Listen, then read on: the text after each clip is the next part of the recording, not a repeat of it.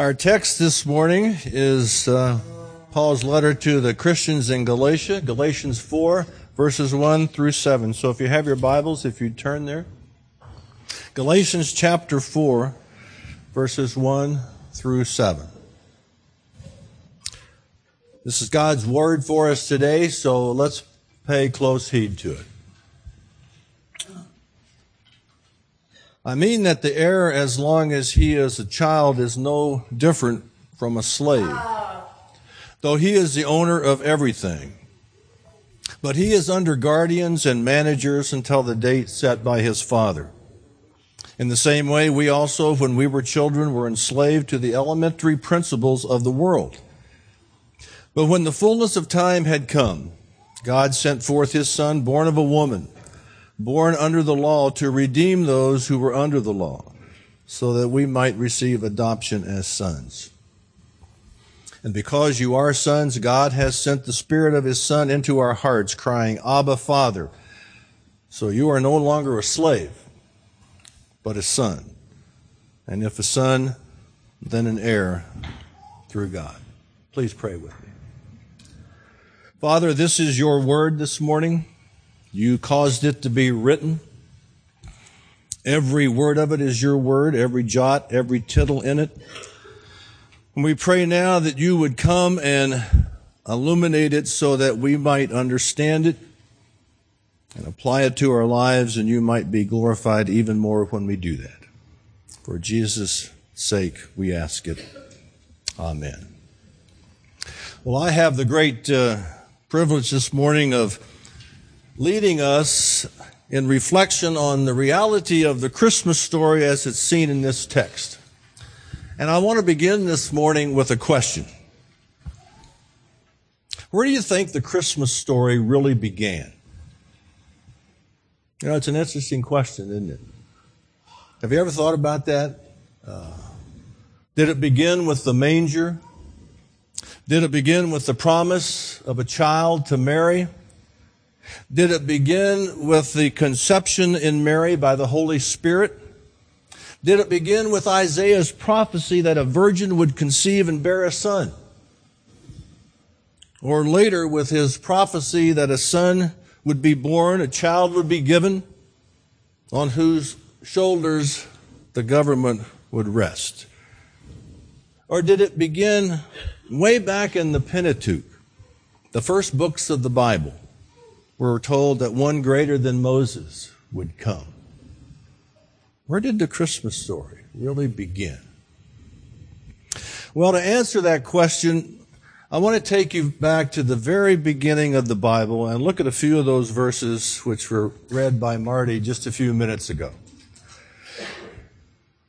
In Genesis chapter 1, we have the record of God creating the universe with just a word from his mouth. And he says at the end of that chapter that he looked on what he had made and he liked it. It was very good. Then in chapter 2, we have this discussion of the creation of man and woman and how God gave them dominion over all the earth. This was a good time. You know, they were in full fellowship as children of God. They were heirs of all of God's creation.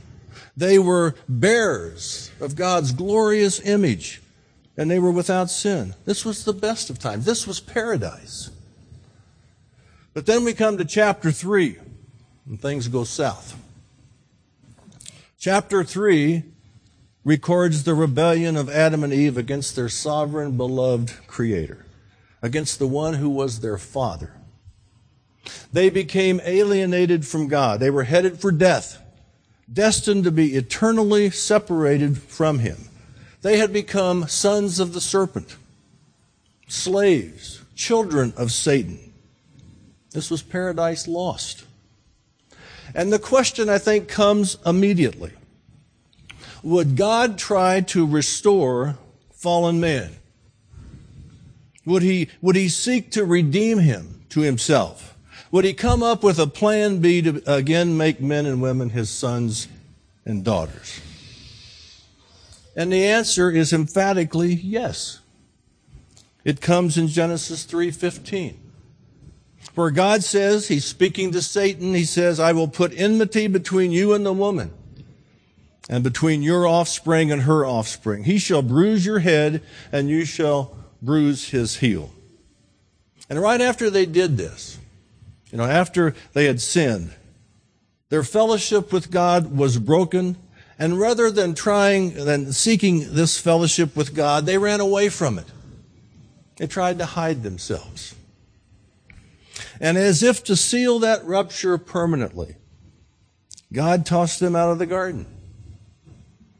And one of the verses that uh, Marty read says he put an angel with a flaming sword at the entrance to make sure that they never tried to get back in. In the beginning of verse 15, God doesn't offer a very specific plan on how he's going to do this. He says that simply that there's going to be a battle between the seed of woman and Satan, and Satan comes in second. He says he's the loser in this battle. You know, this word seed or offspring, it can be either singular or it can be plural. You know, it could mean one descendant of a woman or many descendants of a woman. But then God gets very specific. In the end of that verse, God says to Satan, He shall bruise your head. You know, God's not talking here about seed or descendants in general. Now he's talking about a single descendant of woman. There's a he here who will be born of a woman who will bruise Satan's head. It's going to be a fatal blow. And Satan will only be able to bruise his heel, which is a temporary and minor wound. So a man then is going to be born from a woman to take back the domain of Satan and redeem those who are captive to his power. So the question now becomes, who is this he? Who is this man? Who is this offspring of a woman who will deal this final blow to Satan? Well, you know, reading ahead, reading along in the book of Genesis, we come to the flood. And the flood wipes out the whole world with exception of eight people. And so the line through which this man is coming, it's scoped down. It's narrowed down just to the family of Noah. Noah had three sons. And one of them was chosen to be, to be the line. His son, the son Shem. And we read on and we find out that Abraham, who was in the line of Shem, is promised that this one man will bless all the nations of the earth. And so the offspring, this man, whoever he is, is going to come through Eve, through Noah, through Shem, through Abraham. The promise then moves through Abraham's second son by Sarah, namely Isaac. And then through his son Jacob. And then through Jacob's son Judah. And then through Judah's royal son David. And the seed flows all the way down until we read in Matthew 1, verse 1, the book of the genealogy of Jesus Christ, the son of David the son of Abraham. And we see all this. We read that to Abraham was born Isaac, and to Isaac, Jacob, and to Jacob, Judah. And we follow the flow all the way down until we read in verse 16 of Matthew 1. And to Jacob was born Joseph, the husband of Mary, by whom was born Jesus, who is called Christ. Jesus Christ was born as that man sent to fulfill that long ago promise that God made in Genesis 3:15.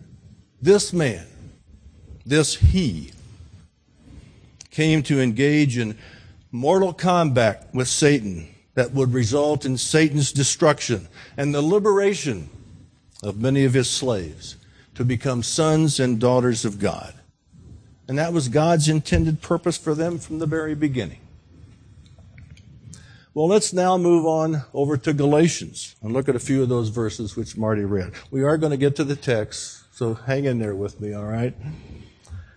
So take a look first at Galatians 3:16. Now, the promise was made to Abraham and to his offspring. It does not say, and to offsprings, referring to many, but referring to one, and to your offspring, who is Christ. You know, this is the very, this is the end of the prophecy in Genesis 3:15. One is coming, God told Abraham, out of your loins that will be the Christ, the Messiah, and he will bruise the serpent's head, Satan's head. Now, it's not going to be easy. It's not going to be without a price because the serpent will bruise Christ's heel, inflicting him with a painful but temporary wound and a wound. And I think that speaks, of course, to Jesus' death on the cross. But that death was temporary. Jesus rose from the dead and he dealt a crushing blow to Satan. And so verses 26 and 29 of Galatians 3 say, For in Christ Jesus you are all sons of God through faith. And if you are Christ, then you are Abraham's offspring, heirs according to promise. See, there it is. Paradise lost is now paradise regained for those who are in Jesus Christ. We are sons and daughters of God again. You know, the redemptive, restorative process which, which God set in motion way back there in Genesis 3.15 finds its culmination in Christ who dies for sinners like you and me, who rises to live a new life, granting that same life to those who believe in him. And in the process, he deals a crushing, killing blow to Satan. Now, that's a, that's a pretty good plan. You know, man was originally created to be a son and heir of God's promises. But then he messed up. He became a slave of sin. He became a slave of Satan. And Paul writes here in our text that God sent forth his son to buy us back out of that slave market, to redeem us and make us sons and daughters again. So let's take a look at this text this morning. You know, the first thing that strikes me uh, is this analogy that we see in verses 1 through 3. You know, in both uh, Jewish and Greek cultures, there were, there were definite coming of age ceremonies, you know, where, where a child stopped being a child and started being an adult with legal rights as an heir. And in the Roman custom, which I think Paul seems to be concerned with here, there wasn't a specific age when the son became a man. It happened when the father thought the boy was ready, when he thought the time was right. There was a time when that child was under guardians and stewards or, and tutors and governors, managers, those who controlled his behavior, who administered his estate, who disciplined him, all of that. But a time would come when those overseers would no longer have control over him, and he would be free to act as a son. And, and when does that happen? Well, Paul doesn't list any particular age here. It happens when the Father says it will happen, when the Father thinks the time is right. And, you know, this is Paul's main point here that every father sets a date for that release to take place. And our Heavenly Father does the same thing with His Son. You know, in verse 3, Paul takes this human illustration to the spiritual dimension. And he says, in the same way, we also, when we were children, were enslaved to the elementary principles of the world. And the question is, you know, what are these elementary principles of the world? What are, what are we enslaved to? You know, I'm not totally certain of everything that Paul is getting at here. You know, but, but surely those verses uh, over in Genesis tell us that we're enslaved to Satan. We're enslaved to our sin, which we inherited from our first parents. We come into this world hot wired as sinners. You know, R.C. Sproul used to say, we, we don't become sinners because we sin. We sin because we're sinners. We are born into sin. You know, I also think that Paul had in mind, particularly in our relationship to God, that we have to break free from this worldly elementary principle of what I call cause and effect. Now, you can call it something else. You can call it karma. You can call it you get what you deserve in this world or whatever. But this general elementary principle, it rules the world. It rules nature. It rules the, the minds of sinful man. Now, isn't it true that we live under the idea that in this world we get pretty much what we deserve? That when we're good, we deserve to receive good, and when we're bad, we deserve to receive bad? You know, if you don't believe me, listen to the words of this popular song which people teach their children at Christmas time. Better watch out. You better not cry. You better not pout. I'm telling you why. Santa Claus is coming to town. He's making a list. He's checking it twice. He's going to find out who's naughty and nice. Santa Claus is coming to town. He sees you when you're sleeping. He knows when you're awake. He knows if you've been bad or good. So be good, for goodness sake. You better watch out. You better not cry. You better not pout. I'm telling you why. Santa Claus is coming to town. Dear ones, we don't have enough time this morning to go into all the false and dangerous theology in that seemingly harmless little song. But I would have you note the main idea of it. On what basis does Santa give out his favors? What do I have to do to receive good things from this false, transcendent being called Santa? Well, it's very simple.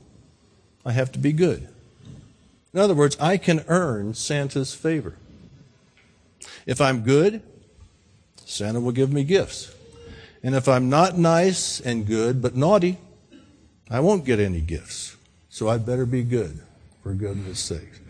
This is very bad theology. And my point is that this kind of thinking, I think it's elementary in the lives of most human beings today, that we can earn God's favor. And Paul tells the Galatians, and he tells us, to get beyond this kind of elementary principle of the world into a fuller understanding of God's grace. You see, God's grace contradicts this elementary principle. Because under grace, God doesn't deal with us on the basis of what we deserve. If he did, we would all be in big, big trouble. Our good can't justify us. Under grace, our good cannot save us. We're not good enough. And our bad need not condemn us.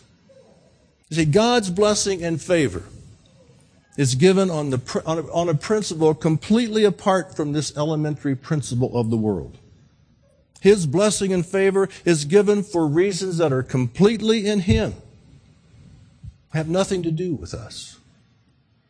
And when we live on the principle of earning and deserving before God, we live in bondage.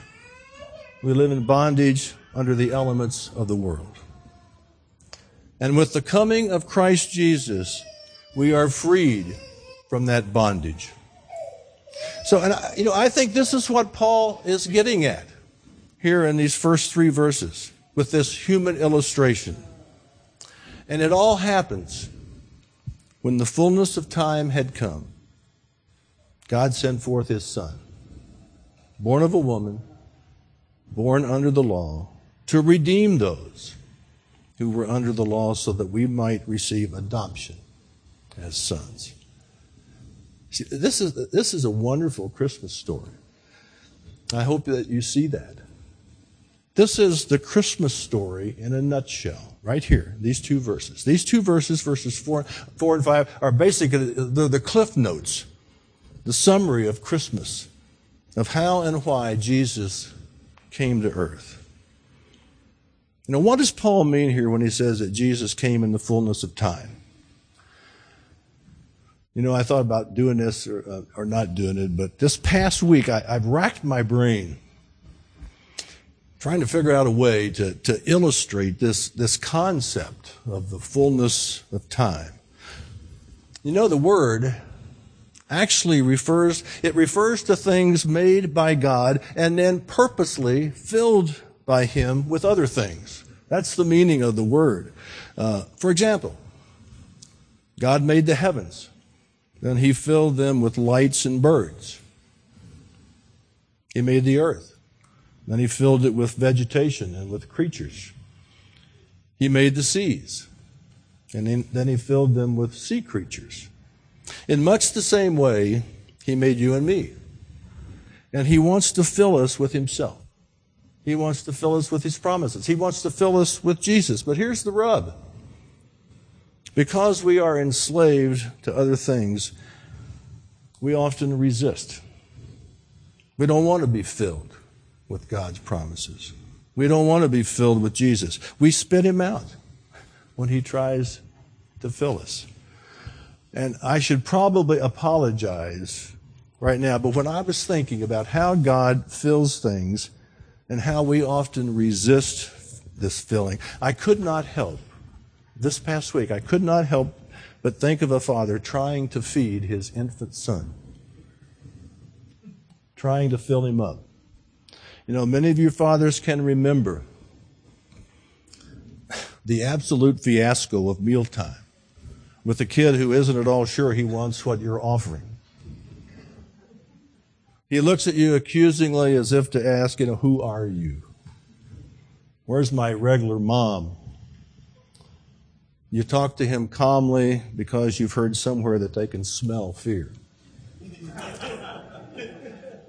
you know, the, the little high chair tray is shoved up against his little chest to prop him up, to keep him from falling out.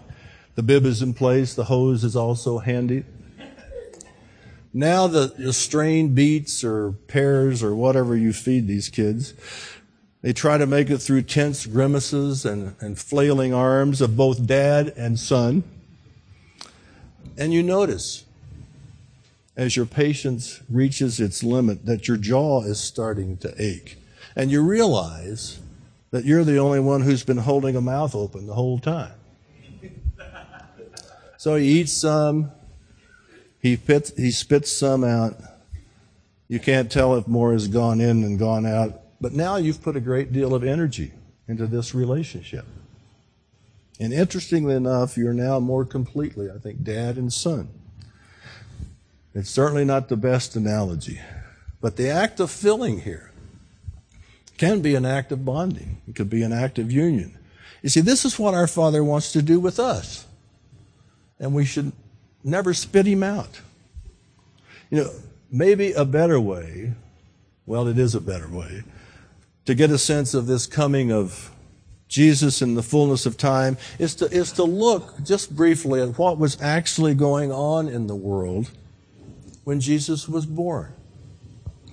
For example, you know, at the time of Christ's birth, the civilized world was united politically in a way that it, that it hadn't been for many centuries before. Caesar Augustus, he's mentioned in uh, Luke's account of the Christmas story. He's credited by historians as having established what came to be known as the Pax Romana, the Roman peace.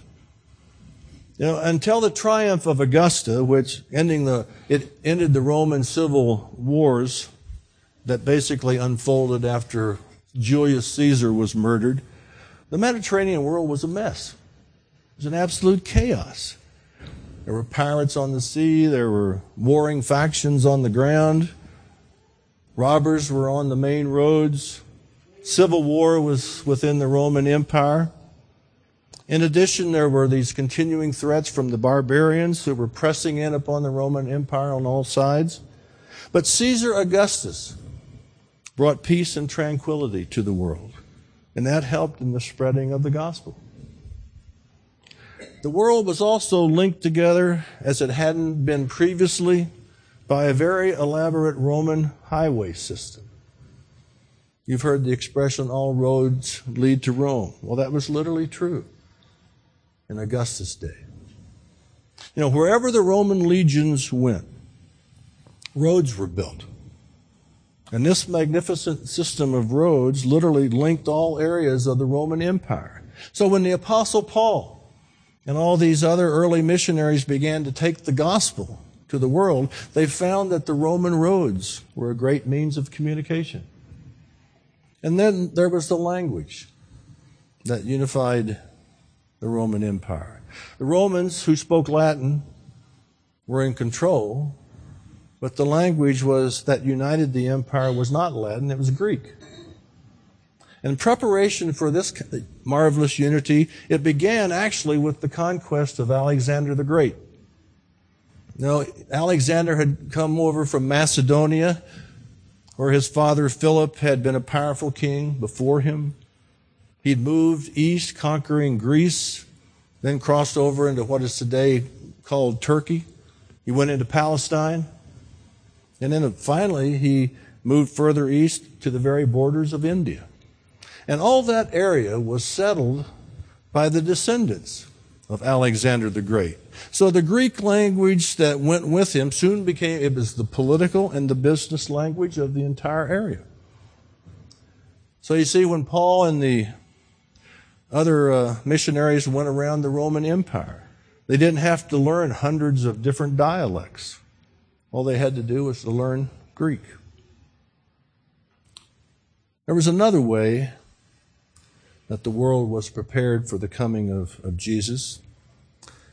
At that time, basically, there, there was a spiritual vacuum existing in the world. People were desperately looking for anything which would give meaning to their lives. And the religions of the ancient world had pretty much run their course by this time.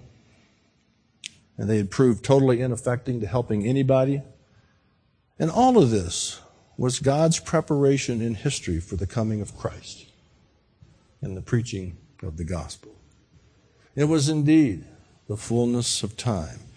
God the Father looked at it, He had prepared it, it was the right time. And so He released His Son. God sent forth His Son. That's a short little phrase.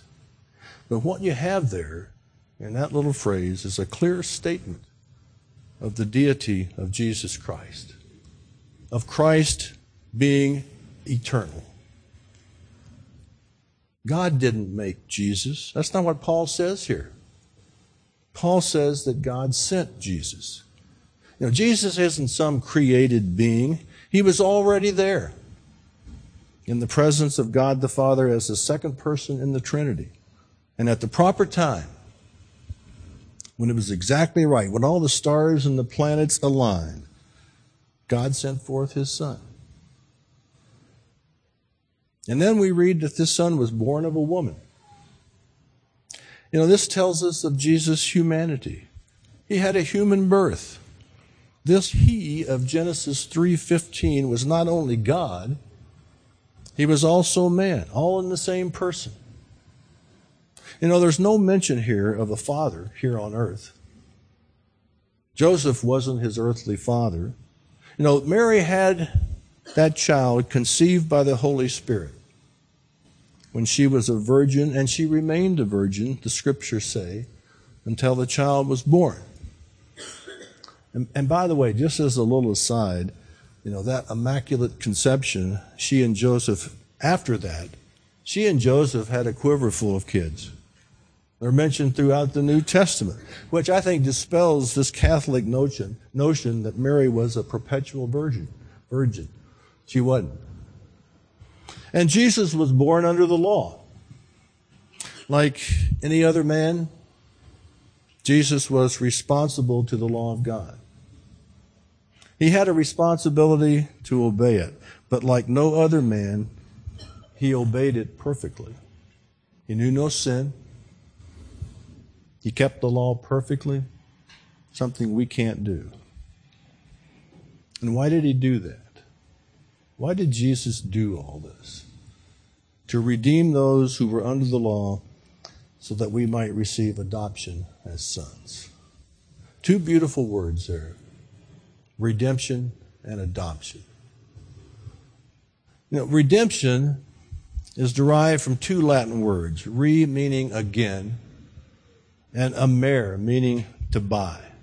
So, redemption literally means buying again or buying back, as in redeeming something that's been pawned, something that's been mortgaged. We use that word all the time in the material world. The Bible uses it to signify that we're God's children, but have fallen into bondage as a result of our sin. And now we have to be purchased out of this bondage, this slavery by Christ. You know, you're familiar, a beautiful Old Testament illustration of this redemption is Hosea, who went into the marketplace and he bought back his wife Gomer out of prostitution, out of slavery. And in that drama, in that play, Hosea played the part of faithful God. Gomer played the part of rebellious, sinful Israel. Go back and read the Old Testament book of Hosea. It's a beautiful picture of God's redemption of his people. You've heard of John Newton. John Newton, the man who wrote the most popular and famous hymn in, America, Amazing Grace. He knew exactly how to remember his redemption. You know the story of, of Newton. He was an only child whose mother died when he was only seven years old. He became a sailor and he went out to sea at the old age of 11 years old. As he grew up, he became the captain of a slave ship. And he had an active hand in that horrible inhumanity of the slave trade. But when he was 23, on March the 10th, 1748, when his ship was in danger of sinking off the coast of Newfoundland, he cried out to God for mercy, and he found it. And John Newton never forgot how amazing it was that God had received him, as bad as he was. Satan or Santa would never have received him. To keep it fresh in his memory, he fastened across the mantle of the fireplace of his study. The words of Deuteronomy 15 15.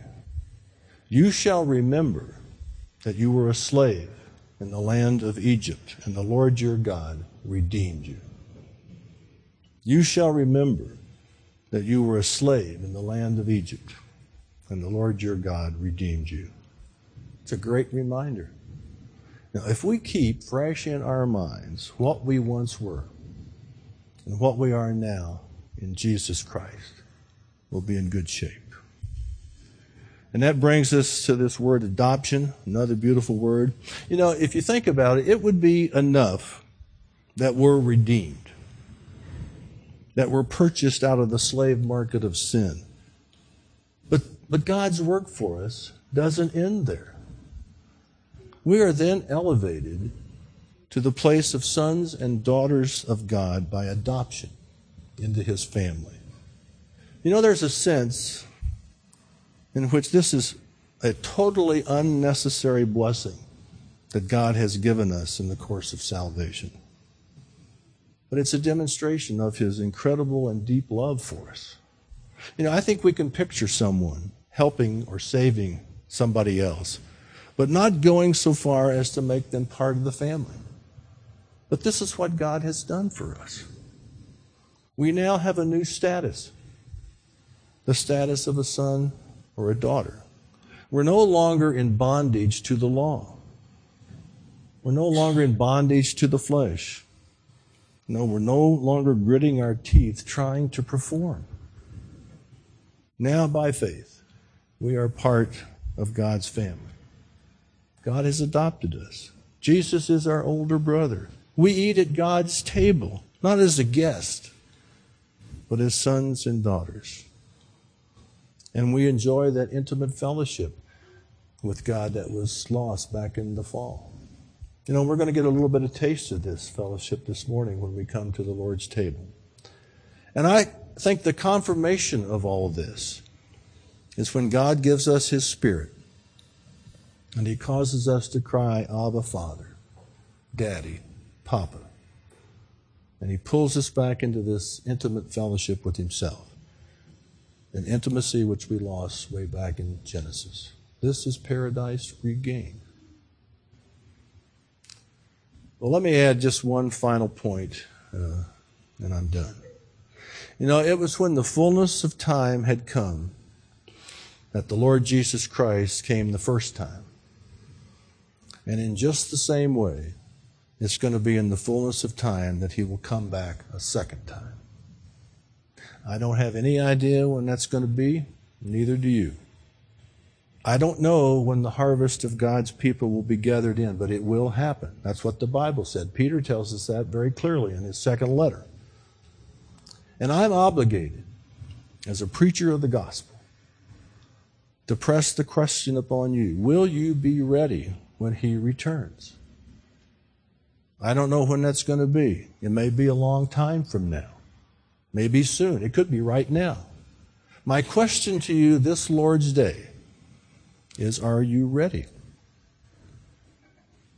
The only way to be ready is to stand in the righteousness of Jesus Christ, is to believe in the Son whom God sent in the fullness of time, born of a woman, born under the law. You see, it, it, it's only this Son, it's only this Son who can redeem you from the curse of the law, who can save you from your sins, and who can make you an heir of God. It's only this Son who can make you an adopted son or daughter of God Himself. You know, God is never rushed. He, he never panics. Jesus will not come too soon. He'll not come too late. There are no loose threads in the providence of God. No events left to chance. The great clock of the universe keeps good time. And this whole machinery of providence moves with unerring punctuality. And, dear ones, the proof of this is that Christ didn't come too soon or too late the first time. He came in the fullness of time, determined by the Father. And I pray that you will come to, that He will come to you now, and that you, for your part, might come to Him in faith and be redeemed and become his child, and you can call him Abba, Father. And I would pray that God would make it so in every heart this morning. Let's pray. Father, we, we thank you again for the reminder of the true significance of Christmas. We thank you for Christ, who always keeps his promises and who takes us out of slavery into his own family, not by something we've done but by what he has done. Who blesses us forever and ever, not according to our works, but according to his mercy. We thank you, Father, for the Son who came in the fullness of time to give us back paradise, to make us sons and daughters and heirs of all that you possess. And we pray this this morning in his blessed and holy name. Amen.